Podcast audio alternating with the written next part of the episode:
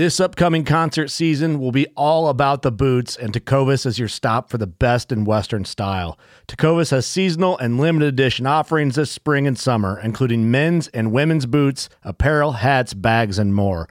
All Tecovas boots are made by hand in a time honored tradition with timeless styles that are always on trend. And Tecovas has first wear comfort with little to no break in period. It's hard to find this level of comfort paired with this level of style. Stop by your local Tecova store, have a complimentary drink or two, that's WCB style, and shop new styles. The smell of fresh leather and friendly staff are at your service. Many stores even have leather custom branding to make your boots truly personalized. And with regular live music and events, there's no in store experience like it. If you can't make it into a store, just visit tecovas.com. That's T E C O V A S.com. They offer free shipping on all boots, as well as free returns and exchanges, and ship right to your door. Go to tecovas.com and find your new favorite pair of boots today. Fishing like a local isn't just about catching fish. It's about connecting with the environment and the people who call it home. It's about hearing the stories and traditions that have been passed down for generations and sharing unforgettable moments with the people you meet along the way. Fishing like a local is having an experience that stays with you forever. And with Fishing Booker, you can experience it too, no matter where you are. Discover your next adventure on Fishing Booker. Welcome to the Whitetail Legacy Podcast. Tomorrow is opening day. This morning, didn't have a great hunt. Deer didn't move like usual. We just got set up in the middle of this bedding thicket. Um, saving this spot from the rut. It's a nice, I think it's a nice buck. Boom!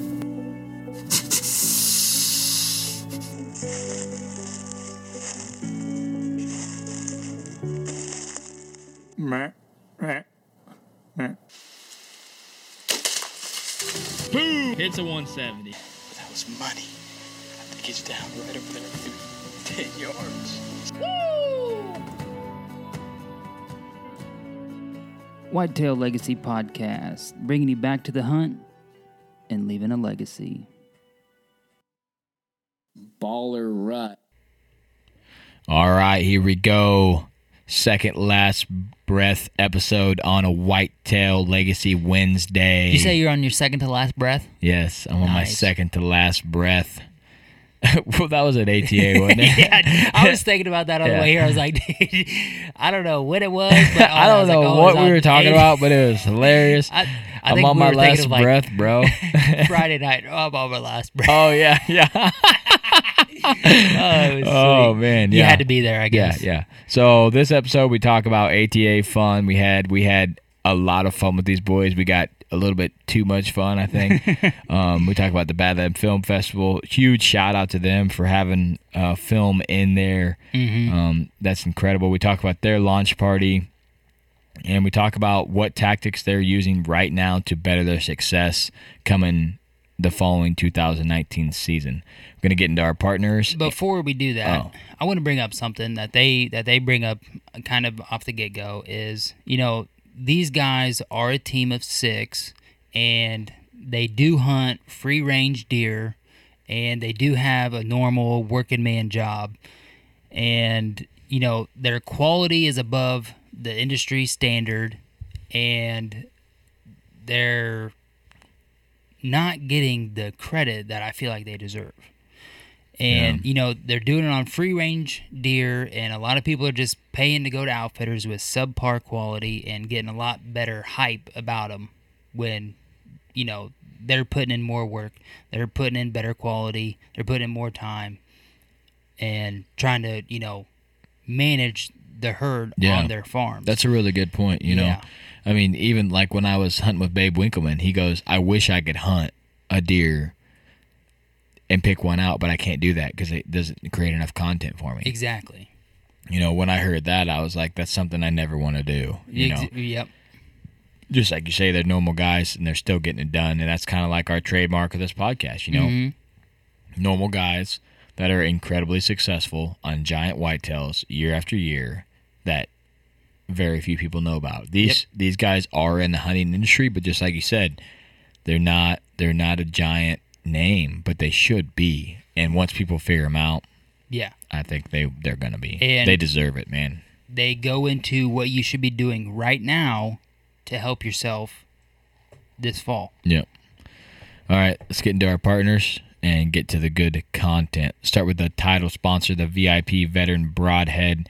Um, got a little new product coming out, the 175 grain Veteran. Ooh. It's like shooting a tank without tracks. it's like a tank airplane. Yes. That thing is gonna like if you could get the base of like a '90s Caprice with a national anthem playing, that's what that 175 grain is. You got to add a lot of bass to the national anthem when that thing shoots because it's, It's bringing be a lot banging. of power. Yeah, bringing a lot of power. Straight hitting the techno beats on that thing. um, the the main difference is it's a titanium body. Yeah, titanium body. Uh, same grade as steel blades. Yep. Um, same same mechanisms running it. It's Oh, it's just- a titanium tip, all steel body. Yeah. uh, Yeah. Well, the hundred grain has a titanium tip. Yeah, Oh, steel body. yeah, steel body. Yeah. So yeah, Yeah, it's going to be a tank, and uh, I think I know the crossbow hunters are jacked about it. oh, I would be too. yeah, I mean you're shooting shooting two kinetic energy. Everybody's about kinetic energy, and uh, and with that kind of weight, I mean you'll be able to blow through a shoulder like. Yeah, you thought the hundred grain had penetration ability. Yeah. This thing right here, And the there's no question. the the harden the hardening capabilities of this the steel, it's going to be indestructible. I mean, Oh, you're going to have to replace blades, and that's it. You're going to have that body forever. Yeah. So pretty jacked to get our hands on those. We'll be able to get the first round of them and be able to do some testing and have some fun with that. I hope to test a lot of it. Yeah, yeah. um, so let's get into The VIP veteran broadhead shout out yeah, this week is Hookset Brothers Combat Recovery. Uh, they're on Facebook. They are a 501c3 company founded by wounded veterans empowering veterans with combat related PTSD by providing them free hunting and fishing trips throughout Texas. And everybody associated with that is 100% volunteered. So, everybody associated with Hookset Brothers Combat Recovery, uh, we all thank you. The VIP family thanks you. And Matt and Cindy, uh, thank you as well.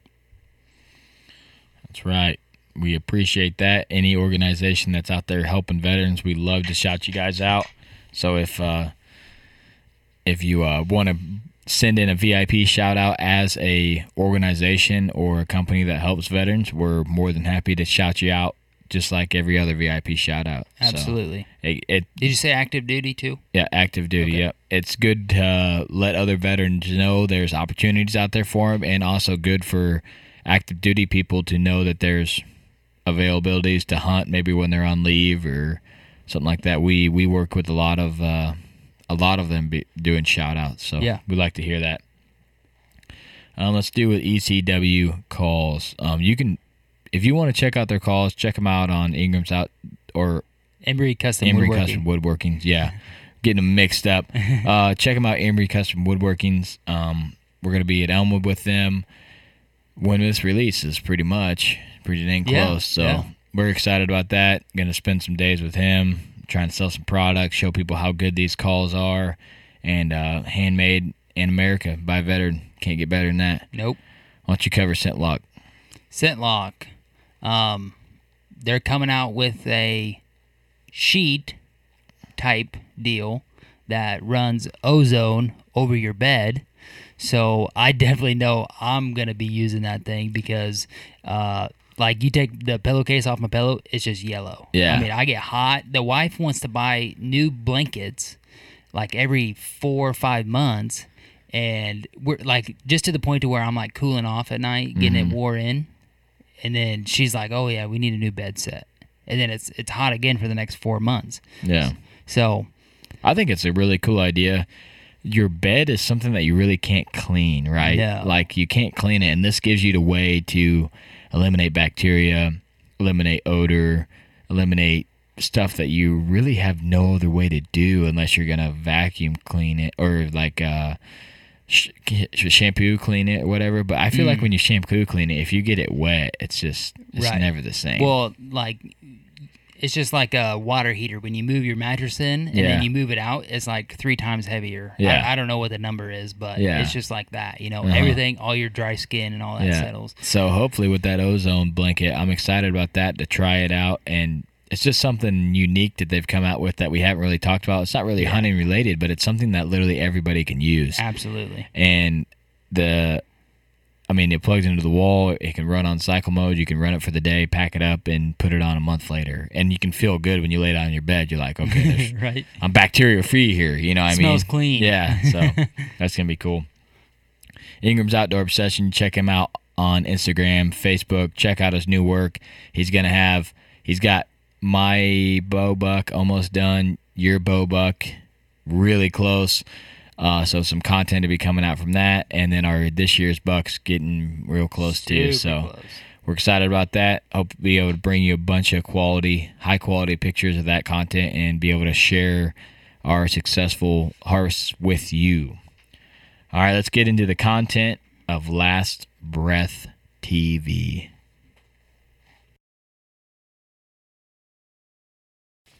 All right, we're back with the Last Breath boys, Grant and Garrett in studio again. We took a brief uh, pause and we're back at it. So uh, we're gonna start off this with ATA, man. What? How was ATA for you guys?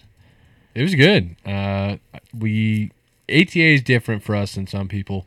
I think there's like three to four types of people that go to ATA. You've got your business owners that are there to sell and promote their product. You have shop owners who are there to buy it, and then there's like two other people. There's people there to, who party, and then there are people like me and you who go there to make network connections, follow up, have face to face meetings with some influential people, uh, so on and so forth. But overall, it was great. We had a, a lot of fun, specifically with you two. Um, Yeah, we had boatloads of fun. So oh yeah, so it, it was good. How was you, how was it for you guys? it was a lot of fun. This was our first year, so we we took it a little bit slower. Uh, I told homie, I said we need to experience what it is because I feel like when you have those meetings, you don't really get to experience the show, right? You don't get to go Right. to a lot of the different booths and really feel it. And uh, bad circumstance while we were there, one of the people that we were there with, VIP, he was sick, so we spent more time at the booth just helping out Sure. because he wasn't able to be there. He had to go to the emergency room and and get some stuff figured out while we were there. So we took, you know, that's important to us because we have made a connection with him. I mean, he's like he's like our uncle. You know, what I mean, he's a Yeah. he's a solid Yeah. dude, right? Yep. So we were like, we're gonna spend some time here. So we spent a lot of time at the booth, but we got to reach out. We got to go to the innovation zone. Yep. I feel like that's cool. Um, people that are just trying to get their feet wet, and we met the uh, a couple. We had a podcast from guys there. That was that was good. Uh, they wanted to come on. We met a lot of people, and we got to see some new products. But we also checked out, you know, like the Moultrie booth and some bows. Homie shot some bows. No one has left-handed bows at ATA, so I'm, I'm out. But uh, and then uh, we checked. You know, we were gonna be heavy in food plots this year, so we went to some food plot companies and we had a lot of fun. There's a lot of stuff to do there. I feel like the three days, if you just went to experience the show, right, you couldn't do it all. Like to No. really go dig into each area, you couldn't do it. But uh, we had a lot of fun, and uh, it was a good experience. We're going to tackle it different next year, more Right. more like how you guys do. But I told homie, I said, "This is our first year. Let's just go.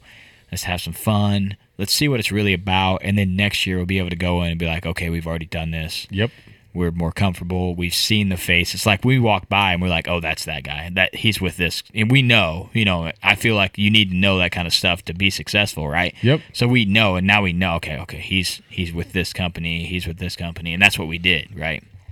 And then we got to meet a lot of people that we podcast with because a lot of people go there. We got to hang out with you guys, The Rise, um, Whitetail 365, a lot of people that were there. Yep. And- Harvest time. yeah, harvest time. Got to see them, but we had a lot of fun after hours. It was a good time. we actually had a guy from the Rise stay in our hotel room. No kidding. Yeah, and me and homie had to sleep in the same bed. Ridiculous. Oh, Yeah, he well, you was- didn't sleep with him? No, yeah. Oh, this is nice No, of you. Yeah, so I was like, you can have that bed. I was out in like three minutes. So Oh. The guy who didn't even pay for the bed got a free a Yeah. free bed to himself. Yeah. The my favorite thing about the ATA show is like at the show, everybody is the professional, right? And and like for us, we get to talk at you know as a professional with these marketing directors and these people of of power. But then after the the doors close at the ATA show, and you go out to some of these um, uh, bars, if you Mhm. will. I don't know if that's Yeah. okay Oh, but yeah. you go out to have a good time, and these people totally let their hair down, Mhm. and that is where the relationships are Yeah. made, man. Uh, so it's it's just it's funny to see the straight laced guy at the show, Mm-hmm. but then after hours. He's he's who he is. Yeah. And then the next day is even better because you're like, oh man, Yeah, how did you pour yourself out of bed this Yeah. morning? You Yeah. know? Yeah, you guys were well put together the next day. I was like, man, these guys are feeling solid. At the night the night after the film festival, that's when we were like the next morning, we were like, Oh my gosh, we can't do it. Oh, We can't do it. But that was the earliest we were there. Could you imagine doing Besides the- that like uh, two months in a row? Oh, dude, there's Like no the guys that go to the week long show. Oh, they I'm go to like ATA and then Shot and then Harrisburg and then NWTF.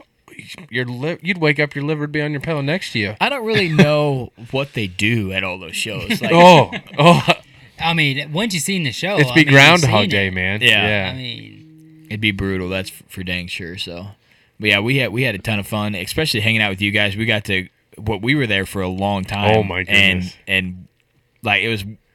Who'd we message? We messaged someone, and they were like, "We're here," so we went straight there, you know. Yep. And it was just never ending. After then, and So- then then next thing you know, we're wiped out legacy. yeah, You wiped out.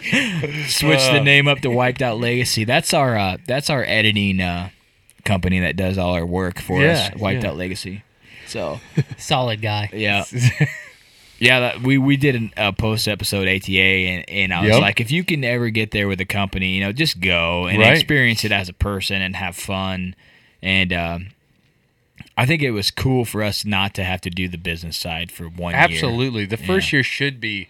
It's like Disney World, right? You take it all in, um, and, and like it is a private show, so not everybody can make it. But if, if you're somehow really um, connected to the industry, you know, take advantage of, of some of your pro shops or some other people that are in your area that might be able to get you a pass, maybe just for the year, like you said. But for for a, a civilian to be able to get into the show, Yeah. it is truly a great time while you're there and then afterwards too. Yeah, for sure. You get to see all the the personalities or whatever, you know, and and homie's like, "Oh, that's that guy," and I'm like, "I don't even know who that is." Right. but he knew. So I mean, uh, we uh we practice reaping turkey turkeys right at Yes. ATA. Yes. So, Well, good. Yeah, So you're gonna do it this year then, right? homie's going to. All right. So, but at the ATA, there's a Badland Films Festival, and we've talked about it on this show and kind of what our take was of it. And uh, we shouted you guys out for having a film in there. And I honestly like I'm I I like you guys a lot, right? But that film was super solid, right? I felt like the storyline basis and the deer shots, like the natural what like guys like me are like, oh yeah, you know, you guys nailed it, and you nailed it with a story. And I, me and homie were like, oh yeah, they got it. Like we thought you guys had it the whole time. You know what I mean? Yeah. But me saying that now, you got, you guys should be insanely proud to even have a film in there, right? Because that's a big stage. Yep. Like the people that are there are the biggest in the industry, right? And you guys were in it. And when when so we didn't we knew like the Badlands Films Festival, right? But we didn't know like the stance of it. Right. And when we got there, we were like we've been to your film festival, right? We're like, holy sh you know, this is this is their like, Another level. we're we're seeing Yeah. people like, oh, that's that's that guy who does this, you know, that's that guy who does, you know, Heartland Bowhunter. That's that guy. You know, we're seeing these guys that are like the big the big time, you know, and we're like, you guys are right in there with them. So how how was that feeling of you guys being on the Badlands screen, man? Uh, so that was pretty cool. Uh, good question. I it was actually an odd time to get emailed. So I submitted our film, which is My Gang. It's a film. Um, it's, the Badlands Film Festival is actually live on YouTube now. Um, so if you want to go check out on YouTube, it's the 2019 Badlands Film Festival. You can view it there. And if you're on YouTube, you might as well subscribe to our YouTube channel while you're there so you can check out all of our other great content. But um, My Gang was built to be a film that. Um, so I think in my mind, the Badlands Film Festival, the recipient of the winning award has to take three categories in my mind. And I wanted to make a film that checked all three of the boxes. I think category number one is you have to have stellar trophy content. Um, so the taking of high quality trophy animals, uh, that's a big thing. Number two, you have to play to an emotional side and you know give the give your film a personality that's going to distinguish himself or itself from the rest. And uh, the third piece is the storyline. So i've seen a bunch of films in there before that have had two pieces two and a half pieces but um, I, I really wanted to make something that had all three. So um, when I got the email on Christmas Eve, actually, I sent it in about a month before. And on Christmas Eve, literally December 24th, is when I got the email from um, the selection committee that we'd been selected. Um, one of the um, six, no, seven films that got shown out of 107 submissions. So to be there in the top seven out of 107 was an extreme honor. But um, once we got there, um, it was pretty cool to see how our stuff lined up against all the rest. So I thought our I thought our whitetail content definitely owned the show. Like as I was Crushed it. as I was sitting in the very beginning, um, watching like the pre roll of the show and the Yeah. stinger of the show, you'll Every- notice it was that every one of your guys' Yep. shots. You'll notice The whole if you- entire pre-roll If you your- click the 2019 Badlands Film Festival, it's just like shot after shot after shot. I'm like, oh man, people are freaking out right now, and the crowd's erupting behind us. I'm like, yeah, man, this feels good. Because usually, like at our film festival that we host, it's like you know people are there to support us, and and they're also there to get the content as well. But people that we have no idea exist and have no idea that we exist are up and erupting and getting out of their chair and hooving and hollering about our whitetails and stuff like that. So I thought that was pretty cool. And then to see our film drop it was awesome to see it drop on that big screen and get the audience reaction and to be able to send a message that you know hunting is about making memories with people. It's about getting out in the field and surrounding yourself with people that kind of see eye to eye with you and having a great time with those people and that was the message of our film and i thought we captured that well and uh, i thought the audience responded well to it and if i had one one take back of our of our whole film um, i wish that um, because when they draw um, randomly for the order Mm-hmm. in which the films are played. I think if we would have been down Later. the In the list a little half. bit You later, guys were early. yeah. down the list a little bit later, that you know would have been because each film is about ten minutes long. So if you got seven It's films, that's about an yeah. hour and an hour and hour and some change. So, um, so I feel like if we would have been down the list a little longer, that maybe we could have made the podium. So um, we ended up fifth out of, like I said, the 107 submissions. So that was a great honor in itself, and just to spread our brand awareness and show all of our, you know, show all of our hunts, show all of our personalities, show how we're kind of interconnected. And then the the crazy part was so. I, uh, the following day after, so a new award this year was being given called the Pope and Young Award. Um, and that was the Pope and Young Selection Committee got to give an award to their choice on whoever they thought was deemed worthy of what Pope and Young stand for, stood for. Excuse me. So um, later to come to find out that um, the person that won that trophy and ours, they flipped a coin um, to see who got the trophy. So Wow. unfortunately, we came up on the short end of the 50-50 stick, but Wow. there's a lot of really solid films in there, and to say um, because I know all the other the other film makers that submitted a film, and uh, to my knowledge, at least, Garrett and I and our company's film are the only film in there that do not do the quote unquote outdoor industry full time. So we're the only people that have Yeah. you know Right. jobs outside of the outdoor industry that aren't able to go and get It was content. huge for all- you guys. I mean, Wow, all the time and be you know immersed in hunting all the Yeah. time. You know to to go to a eight to five, nine to five, seven to three job every day and then go get it done on top of that. That's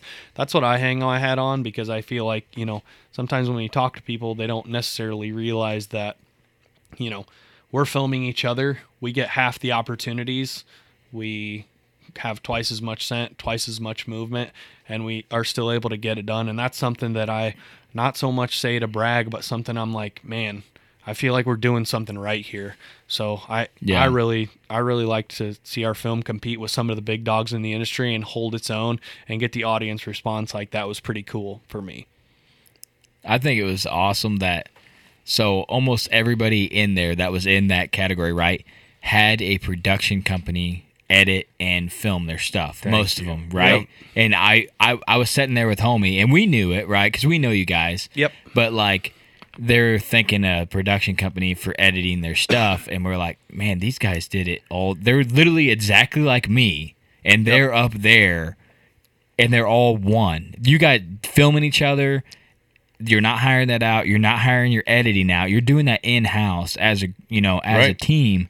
That is huge. I mean and we know you guys but when more people hear that they're gonna be like this they you need to watch last breath right? Because if you could compete with people that are doing it full time and you guys are doing what we're normally doing that's what our podcast is based around right? Guys like you that Right. are super successful and are normal guys that are in the outdoor industry and you're like the nutshell of that and then you're up against people that are running $30,000 reds and going Amen, man. on Kodiak bear hunts that cost That's $50,000 The right insane competition there, like It's you're hit- insane. These people, these filmmakers. Here's where we knew where we were at because we Mhm. got VIP access. So we felt like big swingers. We walk up and the guy lets us in the VIP door. We get up there and we're like, you know, in in flannel and and Yeah. nice jeans. And there's like these guys in full Suits, suits, full up here at this bar. They're like, we're, we're drinking. The only thing they had at our at our bar was like 25 ounce beers of beer. Everybody else is like cocktails. Mm-hmm. Like, man, we are in a different tax bracket beer, you, know, you know. And we're playing pool, and we're kind of like in our own little inner world. And these guys are just and good for them. They've Mhm. been able to do that. But Yeah. if you were to look at production value at at the hunt costs, it would be It was- staggering. oh, yeah. I mean, you hit it on the head. S- Ridiculous. These films that were submitted that we were competing with had more money invested in a body of a single camera Mhm. than we had in our entire film. Yeah. I mean, a Kodiak bear hunt, that's 25 grand. Yeah. Just for the opportunity to go there, Mhm. let alone how much money you paid a full-time production house with a 6K camera that's what and was saying. $100,000 worth Fif- of lenses to follow you 50 around. grand is probably what they what it cost them to film it. You know what I mean? And yeah, you know, and then you, an, an Alaskan moose hunt, and then all these other things that are up Yeah. there, and they're phenomenal, right? They're they're things they're that we dream about that we never probably be able to do. Yeah, oh, yeah. that are unrealistic, and then I, it's a phenomenal event, Mhm. but I wonder, and we talked to Blake, you're granted about how do you how do you level the playing field because it's going to be a rich man's game, or you're going to have to have a incredibly very very bad circumstance some type of disease Mm-hmm. to to win it you know and it's like you got to have the heart cords or you got to have the money Yeah. but either way i mean we're proud as punch to be there Oh So- yeah, I'm not trying to take away any of the films whether they had fifty. No, they were awesome. They were epic, right? Phenomenal. But just like you said, the Badlands Film Festival is emotion. It's emotional, right? They, it's all off emotion, and I think you guys literally nailed as much emotion that you guys could in a film, right? You brought it back to the very beginnings of hunting, like Right. why you guys do it, the friendship, what what it's really about for guys like us. Yep. But when you're competing against people that are running that kind of quality or that kind of cost and production or they have such a compelling story that someone can't look away, you almost can't win in that environment. And it's almost a win being in it. Right? Right, That's absolutely. a win, right? That's a win because what you're up against, just like you said, is astronomical of what you guys are. You know what I mean? Yeah. And we think you guys are epic. And for you guys to pull off what you did with your equipment compared to what they did, if if you guys showed me the shot of like you with Geron- Geronimo in the snow and the blood shot, and then you showed me that Kodiak bear hunt, same camera. You can't tell, right? Right. Sure. But I mean, you guys might because you're more experienced, but I can't, right? So for you guys to pull that off is epic, you know. And I didn't really get. I, I guess I until I watched that story, I didn't know you were like, you were like, no, wait, I got to get more footage. Of Oh him." my I'm God. like, I was watching. I'm like, oh my gosh, if I was him, I'd be like. I gotta shoot him right now. Yep. No more. You know what I Oh, mean? man. So Yep. props to you guys for putting in the work to get that footage and then to be able to I feel like that is a big dog game, right? Oh yeah. And not not to put yourself down, but you're you're like us. You're really good at what you do, but you're a a normal guy, right? Right. And you were in a big dog world and you guys succeeded in it. And when the intro is respectfully 75% of your guys' stuff. Like when me and homie were watching, I'm like, oh, that's last breath. Oh, that's last breath. I'm like, oh, these guys got it. I mean, Oh. Yep. the intro is all your guys' stuff, and the crowd's just going insane, right? Yep. the Like you said. energy's pretty cool. Yeah, it is, and Yeah, and we hope to bring some of that to your guys' launch party this year. And I don't know how crazy we can get there, but we we were talking about that. I'm like, man, the last breath in it or the Badlands energy is different than like we were trying to like. You know, stay kind of low key at yours, but I want to bring that oh, energy Oh no, to dude! your guys. Yell and holler. Yeah, yeah. So Get rowdy, man. I think this is a good transition to go into your guys's Absolutely. launch party and we are going to try to bring literally as many people as we can and we're going to if it's all right with you guys we're going to try to bring that badlands energy Dude. where where if another guy down the roll three people is like i want to yell right now if they see me yelling they're going to be like okay that guy's doing it so Let I it can out. yell." you know Let's mean? let her rip. that's what we mean homie we were talking about we're like we need to bring that because it's it's deserving right it's the same footage that was there Yep. but there it's like a like you said it's a relaxed environment it's different Right. so I think there we're gonna we're gonna cut loose if it's okay with your guys. Absolutely. Like um so we'll get into the last breath launch party. It's Sure. this is our third annual one. We host it at the Orpheum Theater in Galesburg. And this is really kind of like the culmination of our of our season previously. Grant has the time and he's got the arduous task of editing our season underway. And this is completely 100% free. We give out an an exclusive 800 tickets. Maximum capacity is 1,000. So we don't want to have everybody be elbow to elbow. If you grab a ticket, you better come. We give out free beer, a ton of free gear, and we give the fans the opportunity to actually vote on what they want to see. It's epic. Yeah. Yeah. So, um, you know, we usually average about 600 people, which is a heck of a good crowd for Galesburg, Illinois. But if you haven't been, you should go. The energy is phenomenal, and if you guys bring the energy that I think you Yeah. are, it's going to be even better. Um, and it, it, it really is. You know, like it, it's the icing on the cake after a hard task of being done. Um, we can't thank anybody that helps us and everybody that helps us, our sponsors and the Orpheum Theater. Grant puts all the work into it, but uh, June 21st is the date to remember. June twenty first. June And, 21st. uh, We're gonna jot that down on we the We will make sure right to let everyone know. This Yeah. year's going to be, we've got some really cool things. You want to talk about some of the new things that we're doing this year? Sure. So, um, just like Garrett said, want to reiterate, it is 100% free. Last year we brought 40, 30 racks um, for our guests. Um, I didn't you do the didn't math. drink them out. I I, You I do kept the math. That's about and I was like, 1,200 eh, beers. yeah. So that's uh, quite a few beers. Um, and it's all for free. Last year we gave out about, um, we figured it up to be about $15,000 worth of gear. So we gave away about two sets of camo, 10 trail cameras, about 40 or 50 packs of broadheads, a bunch of knives, two coolers, uh, and the list goes on. So you're going to want to be there for the free gear and the free beer, um, let alone the uh, footage. So Yeah. the experience, you're going to be packed in full of a, into a theater full of a bunch of people that love hunting just like we do. And um, it's a good atmosphere it's a good time and you get to see our content before anybody else gets to see our content um, which i feel like is is pretty cool. It's an exclusive event but it's it's free and we want to do something that shows you know we want to give back to the people that have faith in us and continue to stick by us and to support us because you know um, without them it's it's hard to to grow a brand you need an audience to grow a brand so um, that's our event that we do every year it's in galesburg illinois just like garrett said on june 21st and we want to give it back um, looking forward to this year's show Um, the thing that we're doing a little bit differently is we're gonna show more films than ever before. So we're gonna show Yes. a bonus film. Yep, we're gonna show a bonus film at the beginning and end of the show. And this year we are. Uh, we have a really really nice photo screen that we're having made to do a couple giveaways that way.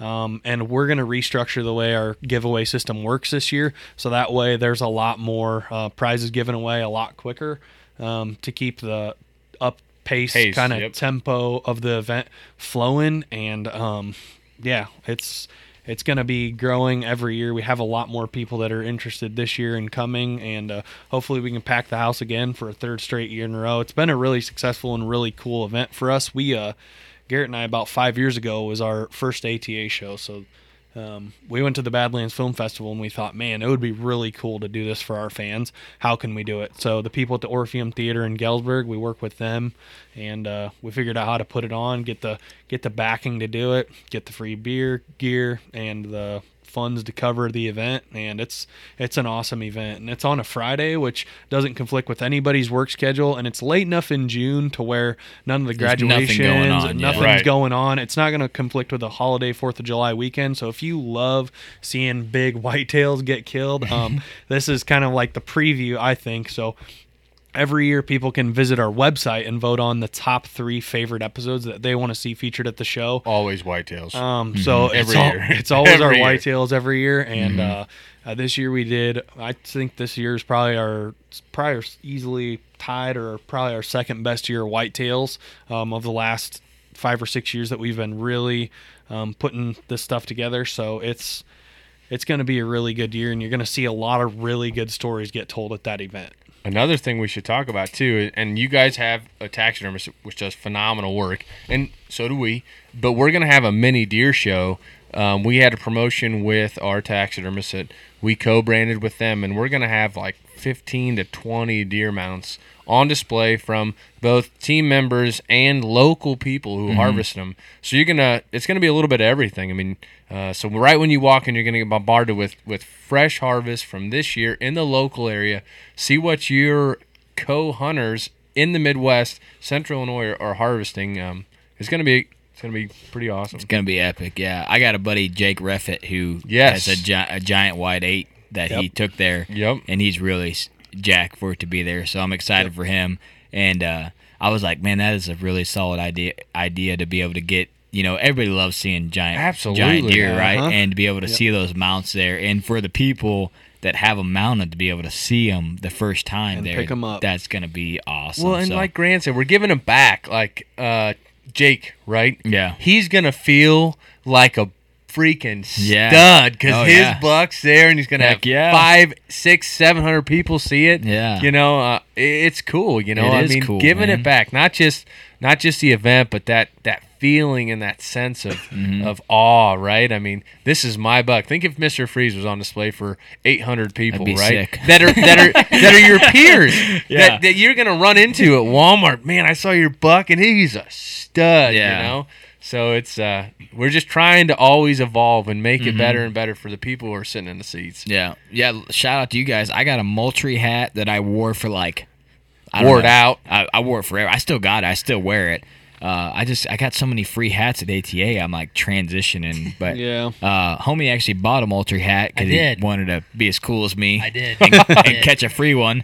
And then I got some NAP fletchings. I got a T-shirt Yeah.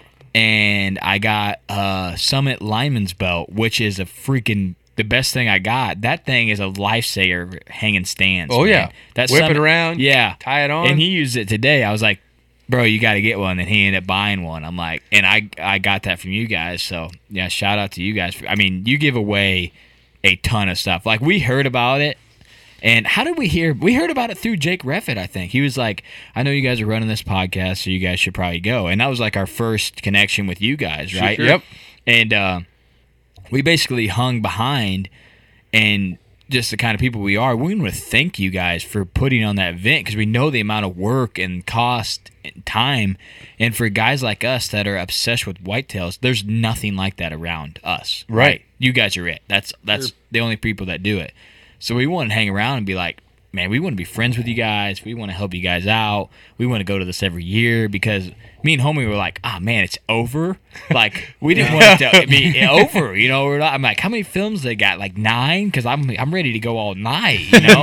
that was the foundation of our friendship. That yeah, day. it was. That Yeah. was that day was the foundation, and then. That you made the connection with homie, like yeah, Oh, you know, yeah. you know, We used to run against there. each other in yeah, yeah, track. It started from there. So, I mean, without you having the film festival, we might have never met. Yeah. So Sure. shout out to you guys for having that. We know the amount of work that goes into that, and we are honestly grateful that you do it for us, right? We feel like you do it for us, your fans. We're your fans, and we get to go to that. We get to sit back, drink free beer, chance to win stuff that you know, expensive stuff, right? Oh, yeah. And we get to watch incredible whitetail footage before anybody else gets to see it, you know. And uh, like I said, we hope to bring that enthusiasm that we had and when we were sitting in those chairs and being real quiet because we didn't know you guys. We, we hope to bring that like, oh yeah, that's my buddy. That's my buddy that just shot that deer right there. You know, that's what we Yeah. hope to bring it as this year, and that's what we really want to try to do. We've been inviting like a lot of people that we know that are hardcore hunters. I'm so like, what we'll do, we'll go." get you guys a book of tickets. Yeah. And then because they're free, but they're exclusive, right? Because Mhm. we can't give out fifteen hundred tickets for a venue Yeah. that holds twelve hundred. You know what I Mhm. mean? So if you if you hand them out, then we'll just hit us up for more. But we'll make sure and get them to you. Uh, typically, we start giving tickets out about a month before. Because if we give them out right now, then they get lost. Mhm. Yeah. Uh, if we give them out too late, then it's late notice. So Yeah. that sweet spot about a month is when they'll start. We still got them last that. breath koozies too. Bro. Oh, you'll have fresh ones this year, brand new yes.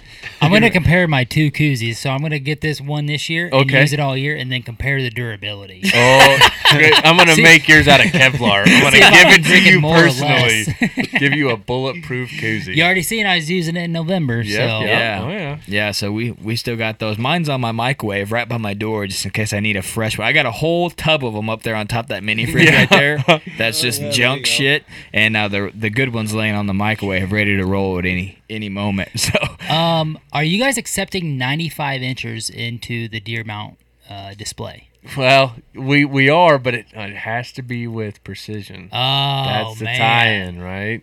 Man, I would love to adorn I'm your. telling you, it's going to be the 95 only 95 incher that blows people's mind. just two 40 inch spikes. yes, Sweet. giant.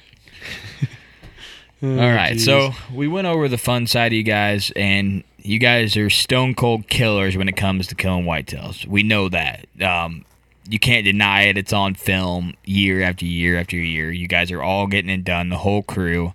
So we're gonna dive into the tactics of right now what you guys are doing to be as successful as you are. So um, let's start off with what are your goals for your properties as of right now? What are you guys looking to do to make your 2019 season better? Uh, so this is a this is a great question, um, and the number one thing that Garrett and I have done in the off season is uh, honestly a lot a lot of paperwork. So our number one farm, our heavy hitter, um, it, we have a really good situation going on. But to be honest, we have lacked control of that farm for the last for the last six years that we've hunted it.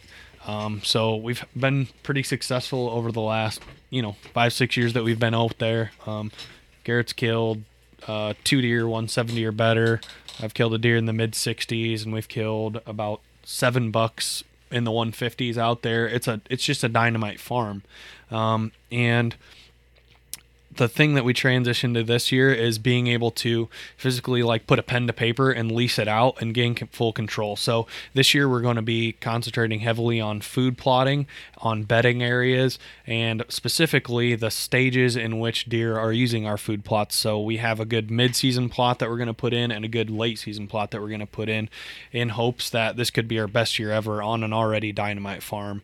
Um, and one of the other key areas that we're going to try to tackle this year on that farm um, is the bedding, in addition to a couple of the other pieces that we already hunt. Yeah, and like Grant said, you know, we we have a unique opportunity. Not everybody has the financial ability to lease a farm, and that's what he's referring to. We the opportunity arose where the landowners actually approached us for a more solid agreement. So some solidification to more than just a handshake. Hunting on a handshake is great, right? It it's it's honorable and usually it's it costs you nothing other than a stick of summer sausage. Yep, and that's mm-hmm. ninety percent of the properties that we hunt. So That's how right. could we complain, right? So, but when you have the ability to lease it, and your landowner understands that with this binding agreement, you have some freedoms that you didn't used to, it gives the hunter an ability to alter that farm in a way that's okay by the landowner, but also enhances your hunting. And so Grant was saying a couple different things that we're going to do. We are going to implement food and we're going to implement bedding. So those are two big things that we base our entire hunting strategy around.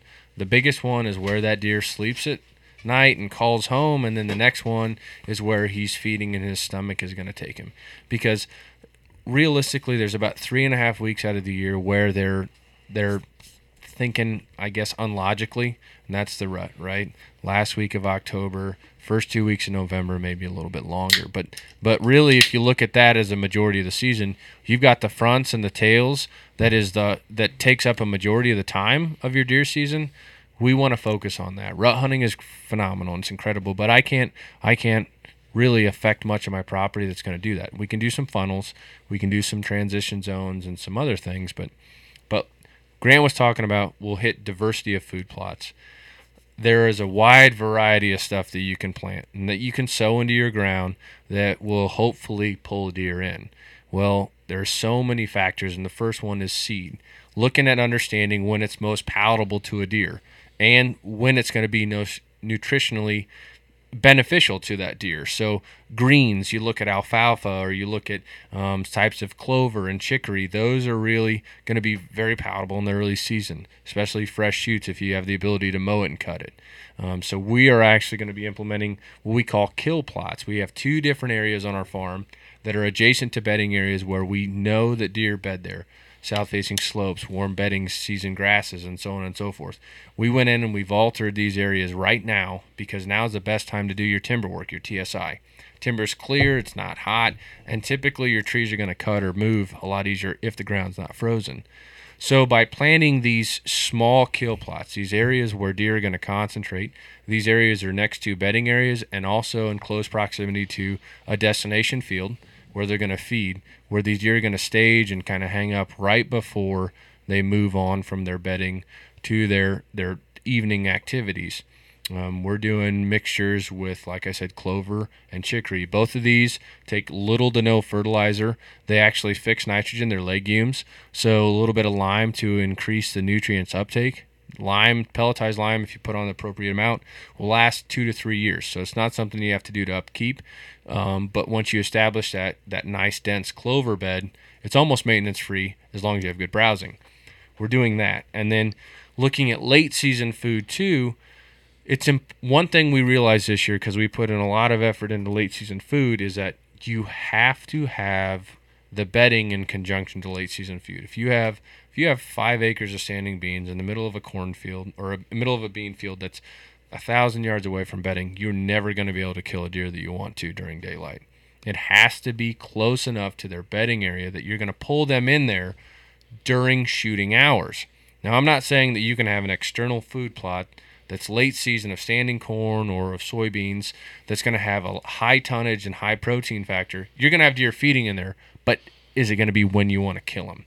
So, when we look at these farms and these goals right now, it's seeing more deer versus killing more deer, you know, and that's holding more deer versus harvesting more deer. There's there's different things you have to look at in your management strategy. So, I guess right now this farm that we're looking at, we're not doing any major TSI work. We're not doing clear cuts or hinge cutting. We're we're dabbling first, right? But we're making these small clover kill plots in conjunction to bedding areas and late season food sources, which now we have the ability to implement, right? So we're gonna we have access to the farm. We're gonna have two to three acres of monocrop agriculture. We're talking standing corn, standing beans that are going to be our late season ace in the back pocket for December, January.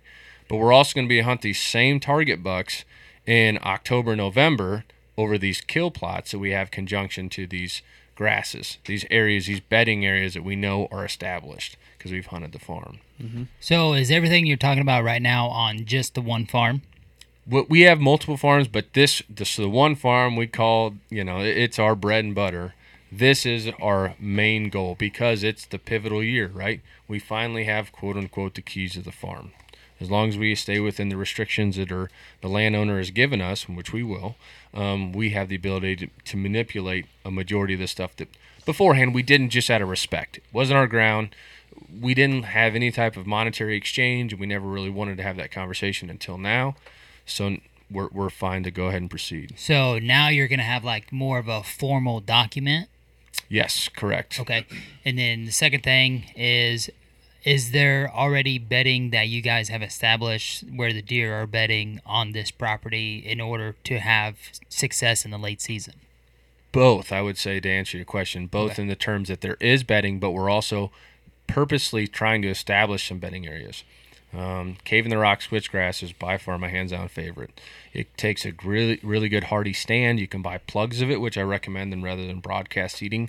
You're giving yourself an advantage, um, and it, it it does really well with snow. It does really well with perennial regrowth, and it's not going to be so tall that you can't. I mean, bedding areas, right? That's where we look for sheds. So I want to I want a grass. It's easier for me and the deer to walk through. It's going to offer them really good cover, but it's only going to get about six, seven, maybe maybe some shoots are reaching eight feet tall. Because come late season now, that's matted down to four or five feet. I can walk through there or go through there with an ATV. Hopefully, pick up that deer shed I want to. Yeah, for sure. I think it was cool that you said, you know, seeing deer versus harvesting deer. And I think those kill plots are going to come in huge because a lot of the mature deer don't like to go to that destination food source Right. that you might be hunting over in daylight. They want to go to that kill plot, that hidden little piece that they feel secured in in daylight. So that's kind of what I did at my piece a couple years ago. And I had really good success with mature deer going there but I, I realized that the access was wrong for me. But before I started hunting it, it, they were there, right?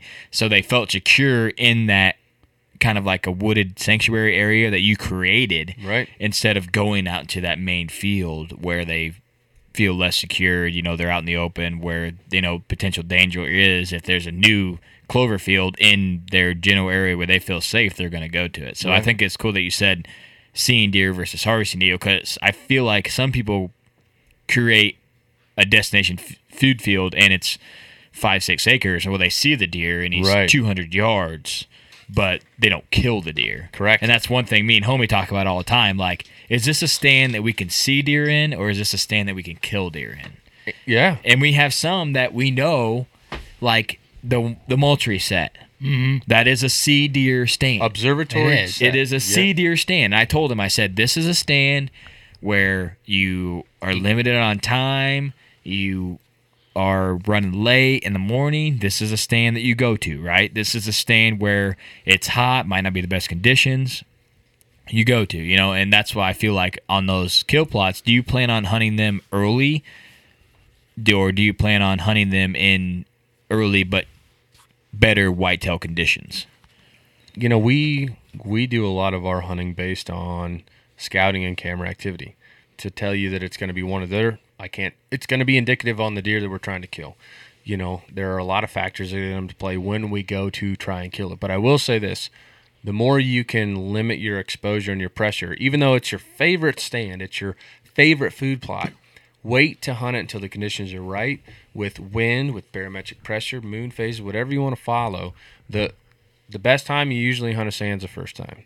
So I would say that if I was going to give you a general basis of when I plan foresee Grant and I sitting over these kill plots, it's going to be around that October 16th to 20th, right before people really start getting fired up about rut, the rut, but where I have these kill plots set in place where these mock scrapes have already been positioned, and I'm waiting for that buck to slip up due to a cold front or a pressure change that's going to get him on his feet in daylight. You're gonna come check that scrape in daylight, and Right, You're where gonna he feels there. safe Yep, in the yep. secluded plot where he knows his does are going out into the mm-hmm. field.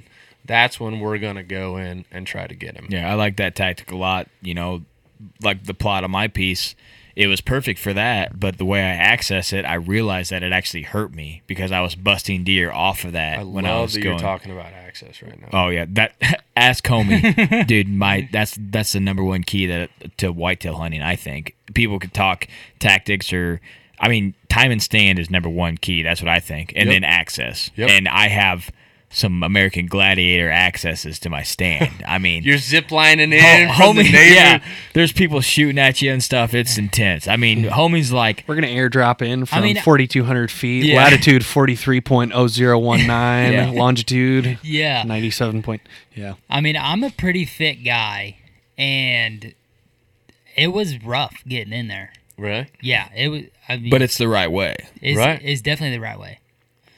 And I got into that stand and had small bucks feeding on acorns 80 yards away. When I got in there, I'm like, oh crap, there's deer right here feeding, Right. and I'm in the stand. Like, That's how you know you did it right. yeah, There's well, we we both got in there, and there was deer bedded 50 yards, and never bumped them. And then they come into 12 yards yeah, That's awesome. and just hung out.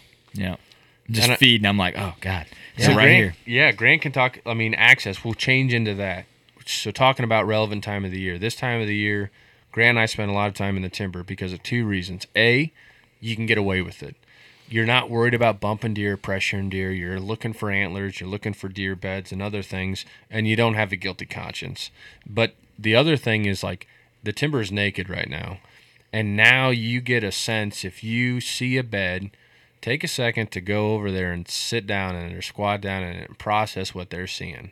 And that, talking about access, opens your eyes because a deer's gonna now in early October and November. It's maybe there's a little more fauna and foliage, but but still they're gonna pick up on movement like that. So so understand what they're seeing from where they're laying, and and then understand how to get to your stand without that happening. I mean, Yep, um, it's key, man. it is. It is. Grant and I are carving a, a lane this year to the kill plot. I mean, it's going to take a lot of work and some sweat equity, but it'll be all worth it. Yeah, we it, it, the my two, 2017 bow buck, right? You're the date guy.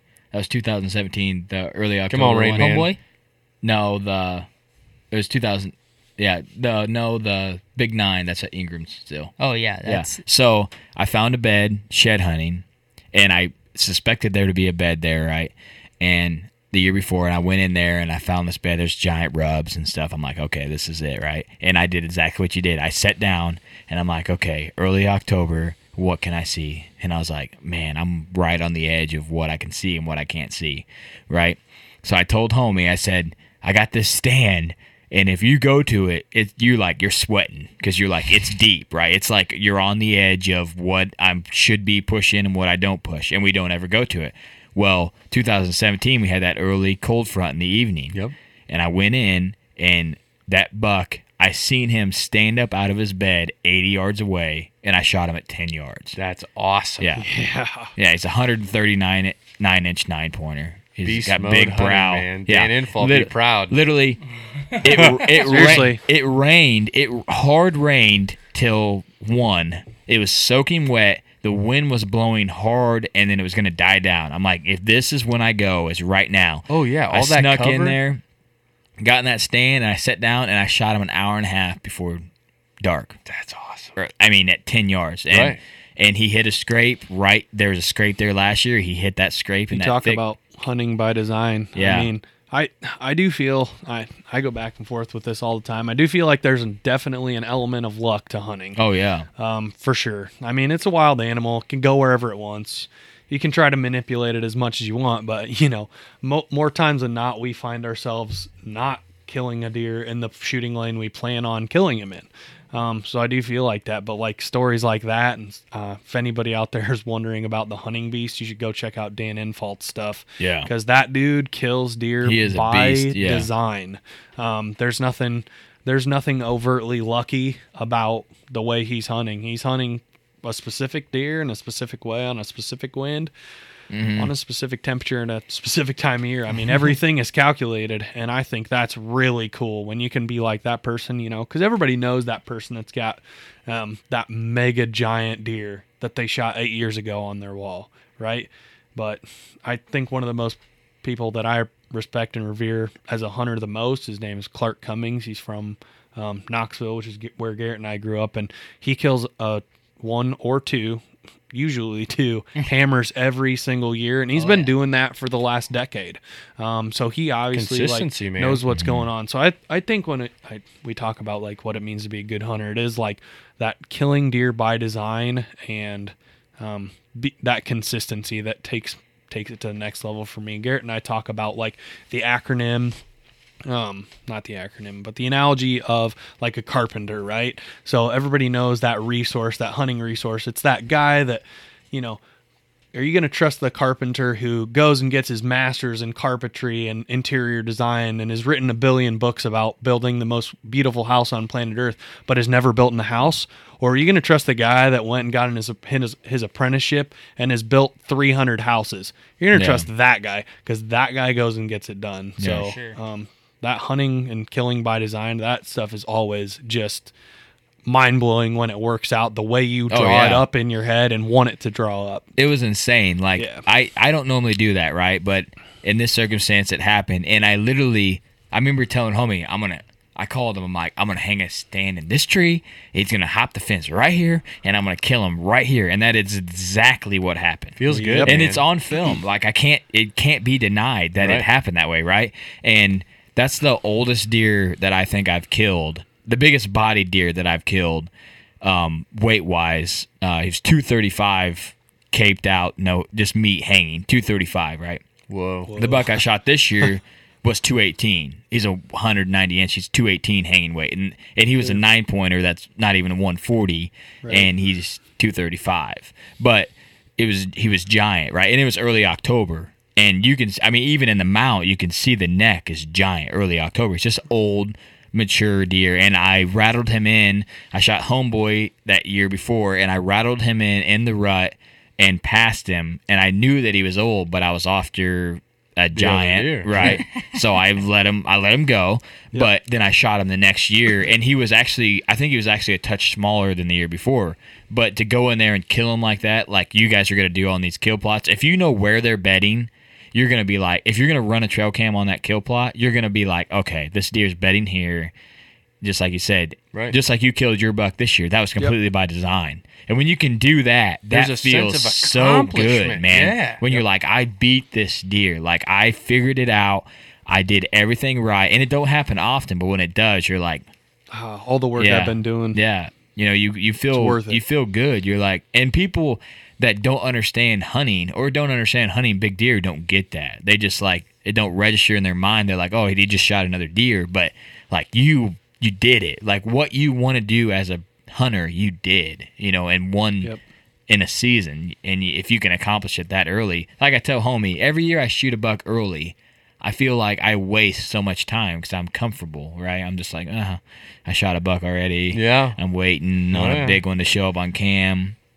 And I told homie I'm not going to do that this year, but then I didn't shoot one early, so it didn't work out anyways. But, but yeah, I think the kill plots that's a great idea. I I see your guys being successful on that. So you guys were 100%. talking about food plots. Do you guys have the ability to put them in? I know you said you were going to implement some. Yeah, We we have to. We have to. We have a piece that is uh the way that we hunt it, we have to add an acre of beans Okay. to it for pheasants. It's a pheasant habitat area, so we have to add an acre of beans and we're going to add we're not I'm not 100% sure what we're going to do. I want to do some kind of screen cover with sunflowers because that will revert back to birds, so the landowner has approved that. But I think if I do the sunflowers, I want to go in there and broadcast some turnips or radishes when the sunflowers get to a certain height and basically use those sunflowers as a pinch and leave an opening where we want them to enter into the bean field, right? Sure.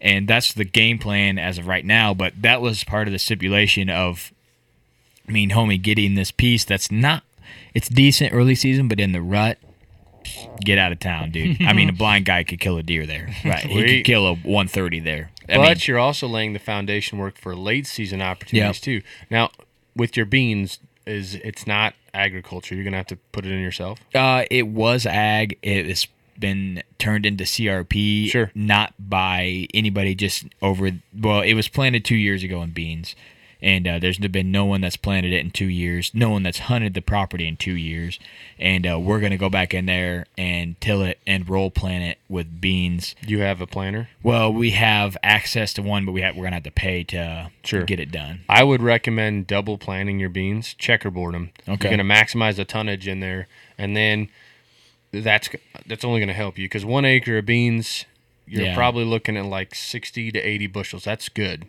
you know. And and you think about how much. I mean, a deer can eat. I mean, we looked it up. How much? How many pounds can Uh, a deer eat a day? Between five and nine. Pounds a day. So if you get, let's say you do 10. I know. I thought that too. I'm like, my. I was like, well, okay. We're all, you know, Garrett and I So each you- weigh about 210, and we weigh about, you know, eat about a pound per meal. So about three pounds. That's what a deer should eat, right? A big buck weighs about what we do in late season. It should eat about three pounds, and we're like, whoa, okay. Right. So you you see, you know, everybody's seen them drive past on the interstate, wherever, uh, a field with 60, 70, 80 deer in it a night, each clearing out between five and nine pounds. They're It's a ton of moving food. bushels. That's a mm. lot of per beans. night. So that's what we Right. think when Pounds we, of we're putting in our, you know, we think about how many deer we see in late season, and hopefully you guys can do that too. But you take 60 bushels, turn that into 100, it's a mm-hmm. big difference. Yeah. That's going to be the difference between you being able to hunt that food plot in December or January, mm-hmm. so on and so forth. And then with your sunflowers, have you thought about maybe doing like um, snow peas? They'll climb up the snow, your No, sunflowers. that's a good idea. Yeah. And then you can also use your brassicas or radishes or turnips when your beans begin to defoliate when they dry up. Broadcast those in. All Mm-hmm. Yeah. you're doing is you're wanting to add as much tonnage to the ground that That's our can. plan. That's our plan to add as much as we can within the Parameters that your landowner is yeah giving you. with right. because it's it's solely based around pheasants. I mean, there's a ton of pheasants on the ground, and it has to be corn, milo, or beans. Okay. So we know that corn is a lot more a lot more soil preparation than beans. Sure. So we're gonna go with beans the first year. I would say corn is more hardy though, man. it is. I know. I, I mean, if you if you ask me, sunflowers or corn, I'd plant your beans in a row of corn, and when your corn matures, rip those ears off so they don't get knocked down by coons. Yeah. Just rip them off, throw them on the ground. That's completely legal. yeah. because you're not displacing the food. Your pheasants are going to eat your corn. Turkey's going to eat your corn. So your It's a landowner's happy solid idea. that. Yeah. But a corn will make a much more solid barrier because it's got those long, long Mm-hmm. oval-shaped leaves. Sunflowers, I feel like it'll look like a whole bunch of horseweeds standing up. Yeah, the only thing that I have learned about sunflowers is they are a mega big buck track early season, which you might not think, but I have, I have, I've got footage of giants in daylight eating s- right off the sunflower pods, man. Really? Yes. Mm. And I'll tell seen I'll it. tell you where I've seen it. I'll tell you where after this podcast because I can't I We can't tell disclose it on the air. No, and I'll I'll I'll tell you guys you might you might want to you might might be interested. Okay. But anyways, yeah. So that's the plan, and I think the sunflowers. So the beans we're going to be able to control the weeds in, right? The sunflowers we're really not going to Right. early. So I'm hoping that the sunflowers mature. There's a lot of ag around it, a ton of ag. There's going to be a ton of beans because it's going to be mostly beans Yeah. there. Yeah. So we're hoping that the pressure will be off our little That's plot what I was just to say. on the other beans and on the sunflowers early. That's our in my mind what's going to happen. It probably won't, but and then leaving the beans for later, right? Right. Because my with beans, you're you're thinking that second shotgun season, that muzzleloader season, that Late late, bow, bow yep. season. You know, that's what you're thinking, right? You're not thinking the early season. because everything's going to be picked and ours is going to be standing. Yeah. That's right. hopefully. So hopefully that that and then it's it's complete CRP around everything else. So it's going to be like a food plot in CRP. So we're hoping that with the deer will just freaking yeah, so I'm hoping out like of the woodwork, yeah, man. so They'll hoping the like sunflowers will. And then being an acre, right? I want to try to use the sunflowers in the weeds to pinch deer. So I want to like leave a gap at Sure. 30 yards Sure. where there's no sunflowers, no weeds, where they can get right to the beans, and right when they come in, they're at 30 yards. That's how it's going to work in my mind. That's not how it's going to work in real life. But then it also gives more coverage from the road because a food plot will be able to be seen from the road. Ooh. So I feel like if I have 12 rows of sunflowers with some weeds in them, with brassicas, Sure. it'll give a little bit more security cover for something to feed in those beans. Right. There's cedars there that hide it from one side of the road. The other side, Um, But it's 250 yards. it's a from the long one way side, away from the road, but if someone were to stop, But I see, you know, yeah, break that line of sight up. break that line of sight and maybe prevent people from seeing what is in there. And then because with just like you guys with every lease we're working men so you have to protect what you have. You know you don't want everybody to see what you got and the work that you're putting in and the deer you're passing and then someone come in with more money than you got and say you know. Biggest recommendation right now in the air is that if you do sign a lease, get them in three year terms. yeah Because, like you said, here you guys go in, you do all the work, Mm-hmm. you set the foundation for the following year. You've passed these young deer, and then somebody lays, you know, ten percent down more. Give yourself that cushion and, and ask that landowner for a three percent le- or a three year lease. I'm uh, I'm really excited about that piece because we had uh, a 170 daylight and in the rut there, and uh, we if we got it pinned down, man. There's a creek draw on there, and we're gonna get a stand in there, and it's. Homie said, homie, homie goes, what? I, I, I wish I had quotations I could add to this. What are you hanging a cam here for? Oh yeah. What we're Yeah. never gonna get a deer picture here. I said No. this is gonna be the best cam we got.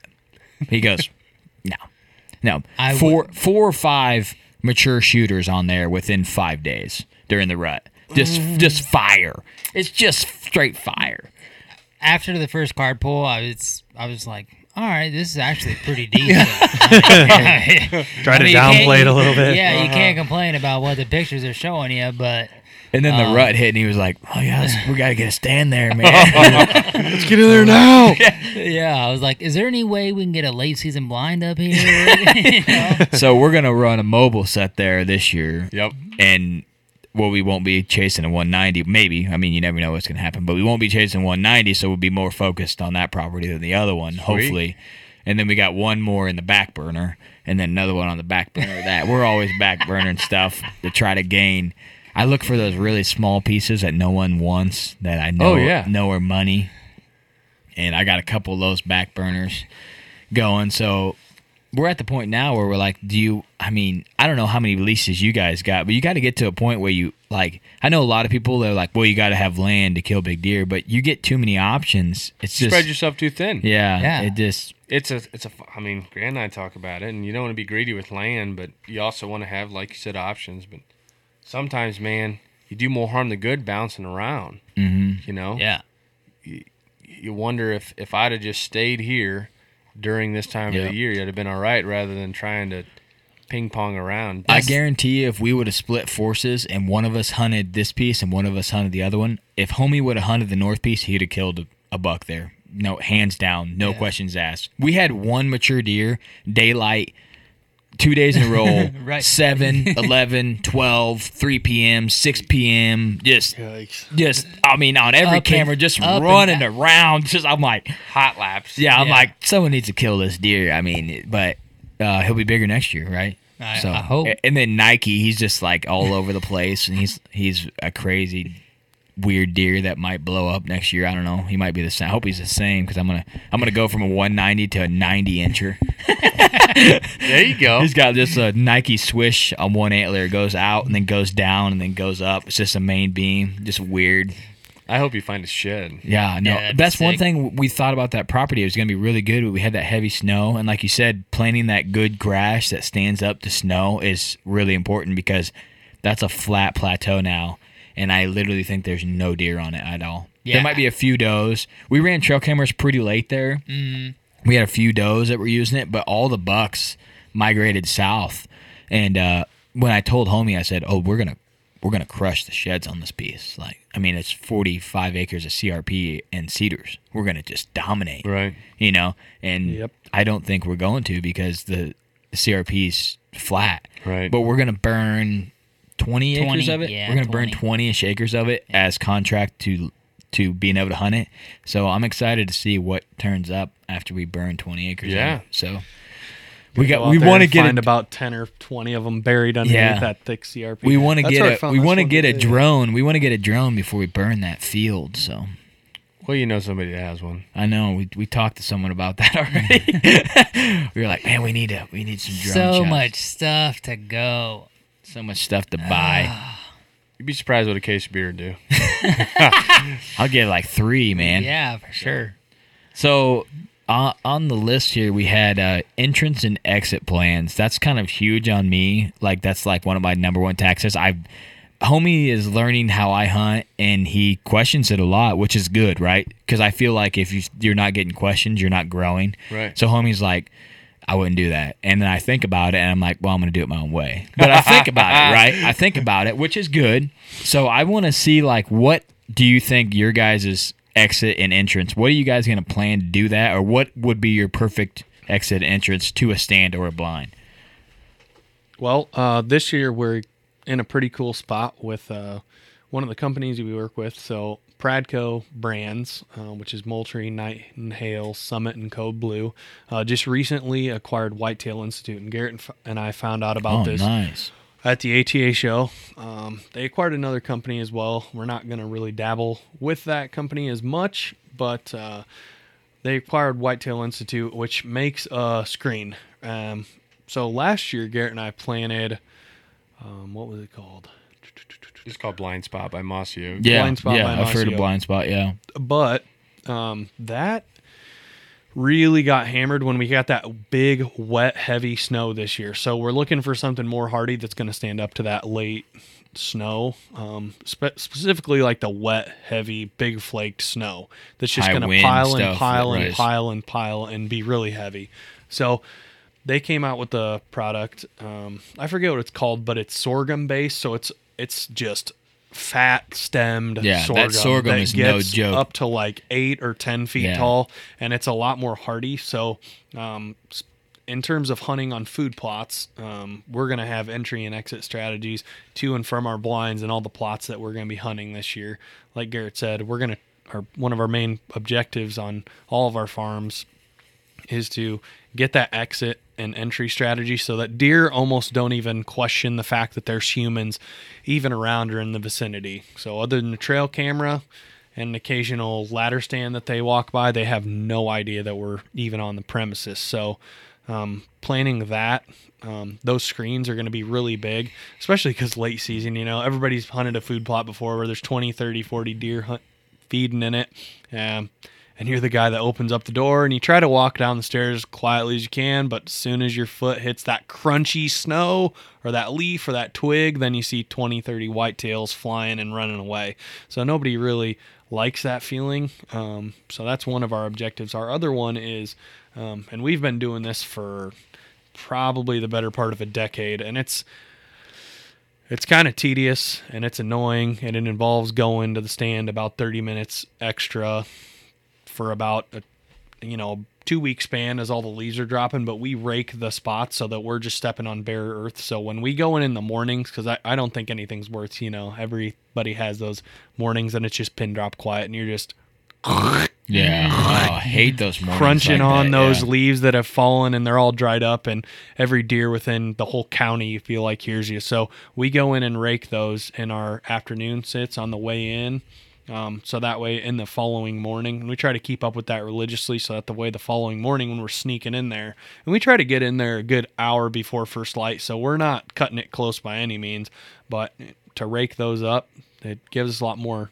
i guess of a sound cover so that's something that we i guess continually to do to make ourselves i guess put in a position to get that first light movement a little bit more Yeah. What So, kind of rake are you guys using? uh, just a just a regular Just a regular rake. plastic yard Yep. rake? Yep. Yep. Well, not even. It's like a little kitty kitty jobber. Just Okay. easier to bring in. You know what I mean? One hander. Yep. Oh yeah. Yeah. Yeah, the, the property that we're talking about where our food plot is, there is a cedar tree uh like line that you can't even see through. Perfect. So we're going to be able to go behind that, but I had to call three prop three people and then ask permission from the person that hunts the south to get the access from the east or from the west that we need Mm-hmm. to hunt that piece. But we got it. But it was a it All was- right. It was a lot, but we got it. But that's what it takes, right? Right. You got to do all that e- extra effort, you know, and that's why I keep telling homie, I'm like, when you when you're hunting a small piece, two guys going in and out, filming, exit and entrance is Right. ev- that's everything. And homie's like, why don't we have a stand over there? I'm like, what's too deep? and he's like, yeah, uh, yeah, it's too deep. So yeah, but it just you would kill more deer. We'd kill more deer if we were there, but we'd also bump more deer off. Right, right. you have to- Which is a lesser of two evils. yeah, you have to pick and choose your battles. Bro, you tell me a lot. You say you tell me a lot. I do tell you. Yeah. All right, man. Anything else you guys want to cover? No, I just again appreciate you having us on. Yeah, it's a great man. time. It's been a Love hanging out blast, with you yeah. guys. No, we had a lot of fun talking to you guys. We learned a lot, and we appreciate you guys making the drive all the way over here to hang out with us. So, No problem.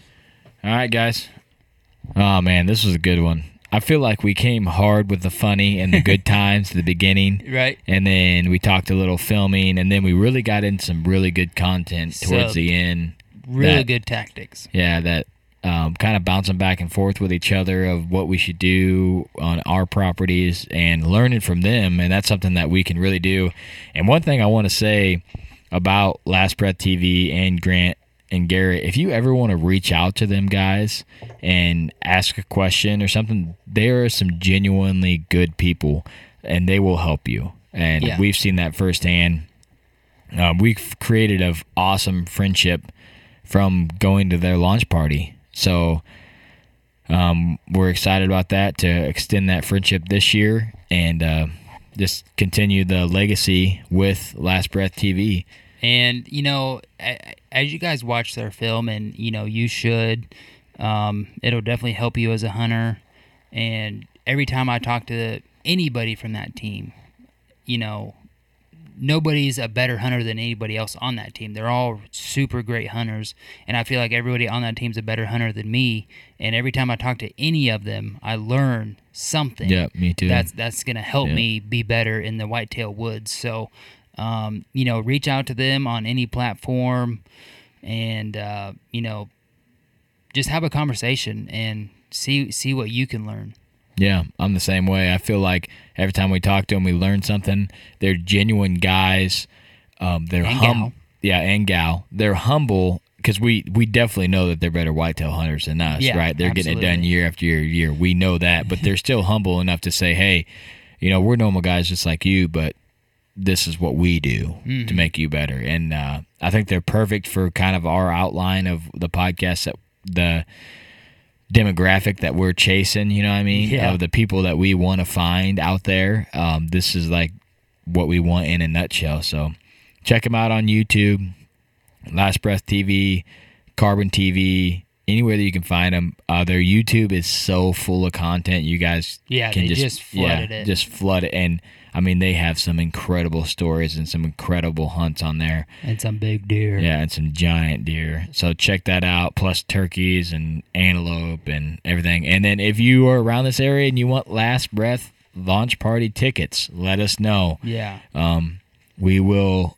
we will get you there and with a White Tail Legacy T-shirt, possibly. Yeah. so uh, You're gonna have to hit us both up. yeah, yeah. So uh I hope you guys enjoyed Last Breath. We definitely enjoyed having them on. I wish we could do five, six episodes with them because we had the content to do it. Oh, but yeah. uh if we recorded the whole time we were they were here. we would have had we it. have they were here. I mean, shout out to them. They were here for four and a half hours, just hanging out with us and uh, talking deer and and industry and learning and and friendship. You know, A little bit of film, too. Yeah, little film. So, all right, guys, get out there, find some sheds, try to leave a legacy. White Tail Legacy is out.